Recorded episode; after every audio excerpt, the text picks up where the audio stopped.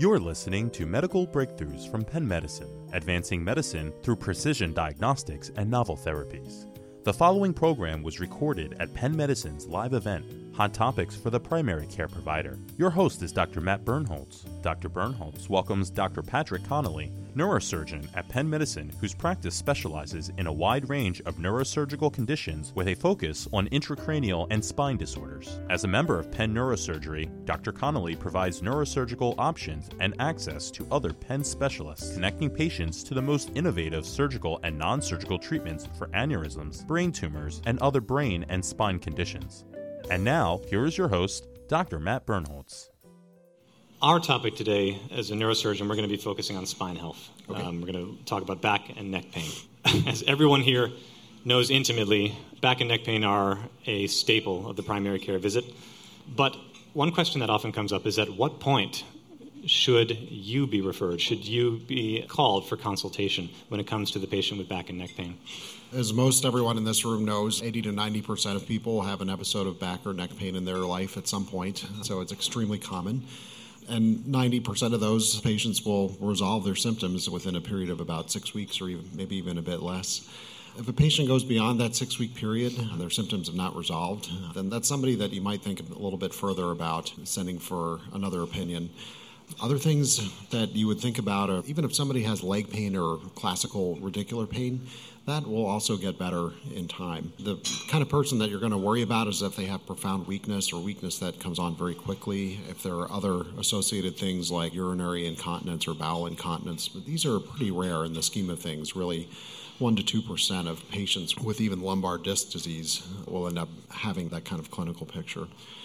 And there's other things too, like if somebody has a history of cancer and develops back pain, if they have a history of osteoporosis, then things like that are sorts of patients where you'd want to sort of escalate inquiring with a neurosurgeon. The eight to nine weeks is especially pertinent in my own personal case, sitting in this chair for a long enough time with extraordinary back pain radiating upward uh, to my shoulders. I, am assuming, although these primary care clinicians might be seeing me tomorrow, I might not be consulting with you immediately on that. uh, typically, not immediately. I mean, it, it, really depends on the severity of the presentation. So, if someone presents with severe symptoms and they're extremely debilitated and their function is impaired, then that's somebody that you might want to have see a little bit sooner. If it was somebody with less severe symptoms and it's clearly radicular pain, then there's certainly a course of conservative treatment that you can try first.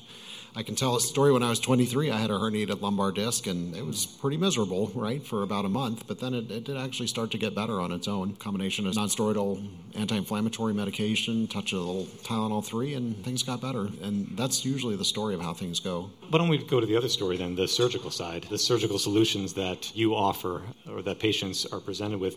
What are the different types of surgical options out there for patients that are coming in with neck and back pain that require your consultation? There's really a number of different categories, and a lot of times it varies with age. So, for younger patients, say between 20 and 60, the most common thing you're going to look at is uh, somebody with a herniated disc that's causing compression of a nerve and causing radicular symptoms, plus or minus back pain. And that's something that does tend to get better in time. For the older patients, 60 and above, 60s, 70s, 80s, and sometimes even into their 90s, the lumbar spondylosis tends to be a lot more common, which is basically arthritis of the lumbar spine. And we get it, unfortunately, just as a consequence of walking on two legs. Everybody gets some degree of it. And most of the time, we can manage that with conservative treatment. But a lot of times, people will want to know, patients and physicians will want to know from a surgeon, well, is my patient going to end up in a wheelchair? What's my outlook? And that's a surgeon can be helpful with that too.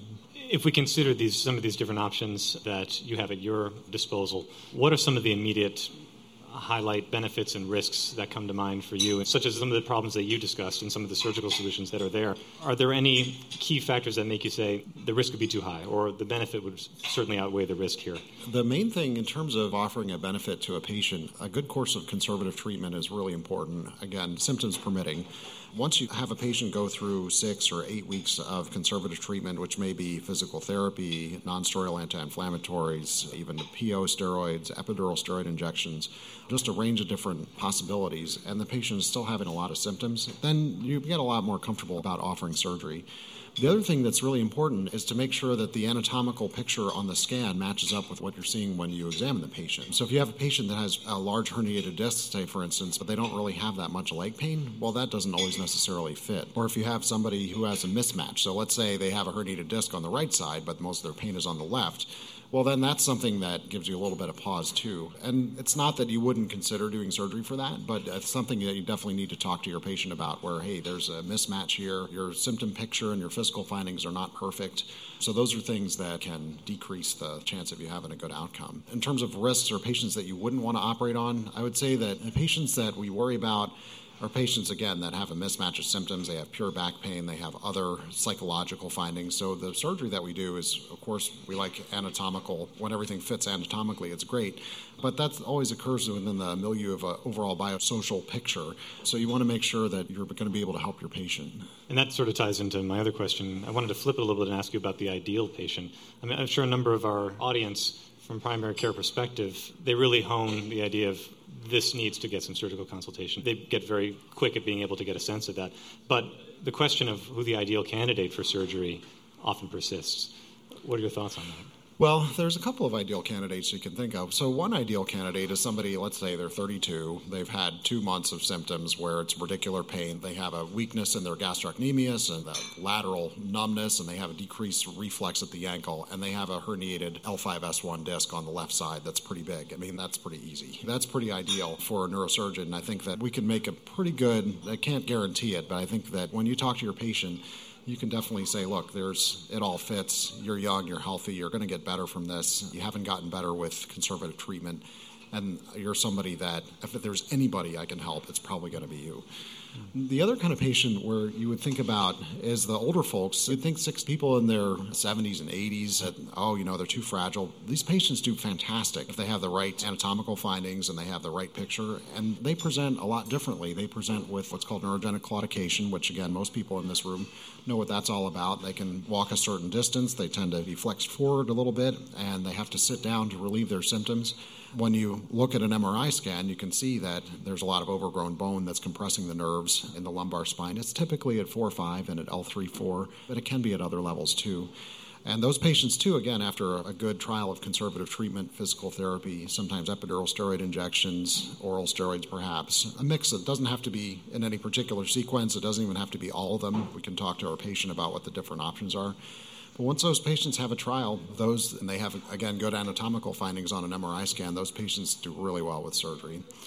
That's really the case for most patients. You've seen it in the common literature, in the newspaper, in the mainstream media, and in the medical literature. There's a lot of lumbar fusion, and a lot of people putting a lot of instrumentation into patients, but most of those patients in my practice and my partner Steve Dante's practice too, I mean, most of those patients do pretty well with decompression without necessarily requiring any kind of fusion or any kind of big instrumentation. So a conservative approach can often yield the best results. I think so, but when it's time for surgery, then yeah, the, the surgery is works very well too. I want to turn to another subject that you're very closely involved in that has to do with activities that you are part of beyond just seeing patients at Cherry Hill? Because I understand sure. you also see patients at the Virtua campus as part of this Penn Virtua Neuroscience partnership. I don't know a lot about this particular neuroscience partnership, but maybe you can talk about it a little bit. And I confess, I did a little bit of background digging on you, and I saw that you've had a big part in building that relationship from scratch in a way, as a part of the team that helped build this relationship from the neuroscience side. What was that about? Well, I think there's there's really a lot of people in both Virtua and Penn who have really put their heads together to try to bring the Penn and Virtua alliance to life. But I think the idea was that there hadn't been cranial neurosurgery at Virtua for a really long period of time, for 10 to 12 years. And that's something that they really wanted. I mean, there's a lot of people doing spine surgery in suburban New Jersey, but for cranial neurosurgery, there's in suburban New Jersey, it's a bit of a desert, if you will. They, of course, do cranial neurosurgery at Cooper and across the river and at the shore. But if you look at where there's a lot of people, there's several million people that live here, that live right around us. So we wanted to be able to provide that service. Virtua needed some help in bringing that to life. And Penn, of course, you know, there's been Penn neurosurgery for over 100 years. So it's something that we were able to do very well. And I think that the they're also from a business model perspective, it's pretty innovative too, because Penn is a vertically integrated health system. They own the hospitals, they own the physicians. So working with an outside health system like Virtua or another health system is is pretty innovative. As well. So there's all kinds of people, physicians, advanced practice providers, all kinds of administrators horizontally working with each other between Penn and Virtua to bring this to life. And patients always ask, well, what does this mean for me? And basically, all it means is look, we have Penn neurosurgeons seeing you here in New Jersey, and we're doing your surgery at Virtua in another health system. That's it. You're getting the same great Penn neurosurgery, you're getting great care at Virtua, and it's a model that's, that's working really well. We're really excited to be able to deliver neurosurgery into suburban New Jersey in a, in a way like this that nobody else has ever tried. I assume this wasn't a development that occurred overnight with a, hey, you know, wouldn't neuroscience over here be great? Let's just take care of it. It's, uh, it's, it happened surprisingly quickly for two large health systems. So I think that the people at Penn and Virtua first had an idea about this in April of 2015, and that's the first time I heard about it. But then by the end of October, they had a transfer agreement together, and by January of just in the last year, we've had we started seeing patients there and started operating on them there. So I would say that as big health systems go, if any corporate project, if you will, this came together really quickly. I would tend to agree. I mean, most of my experience seeing partnerships develop, it's usually at I guess the key word there is glacial. Uh, as, this is actually really very, very fast. It happened really quickly. So, mm-hmm. anything I didn't ask you that you want to reiterate for our primary care audience on this subject of neurosurgery, back and spine, spinal and uh, neck pain issues, and of course the partnership? I think a light touch in terms of intervention is always a good place to start. And like you said, most primary care physicians have a sense of what's going to need further attention, and we're here to help. We also have a cranial neurosurgery service at Virtua, so obviously most primary care physicians needs are going to be with the spine, but we have that too. So, light touch theme from a neurosurgeon is, brings tears to my eyes. It's fantastic.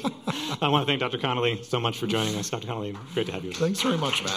Appreciate it. Fantastic. You've been listening to Medical Breakthroughs from Penn Medicine. To download this podcast or to access others in the series, please visit reachmd.com slash penn and visit Penn Physician Link an exclusive program that helps referring physicians connect with Penn. Here you can find education resources, information about our expedited referral process, and communication tools. To learn more, visit www.pennmedicine.org slash physicianlink. Thank you for listening.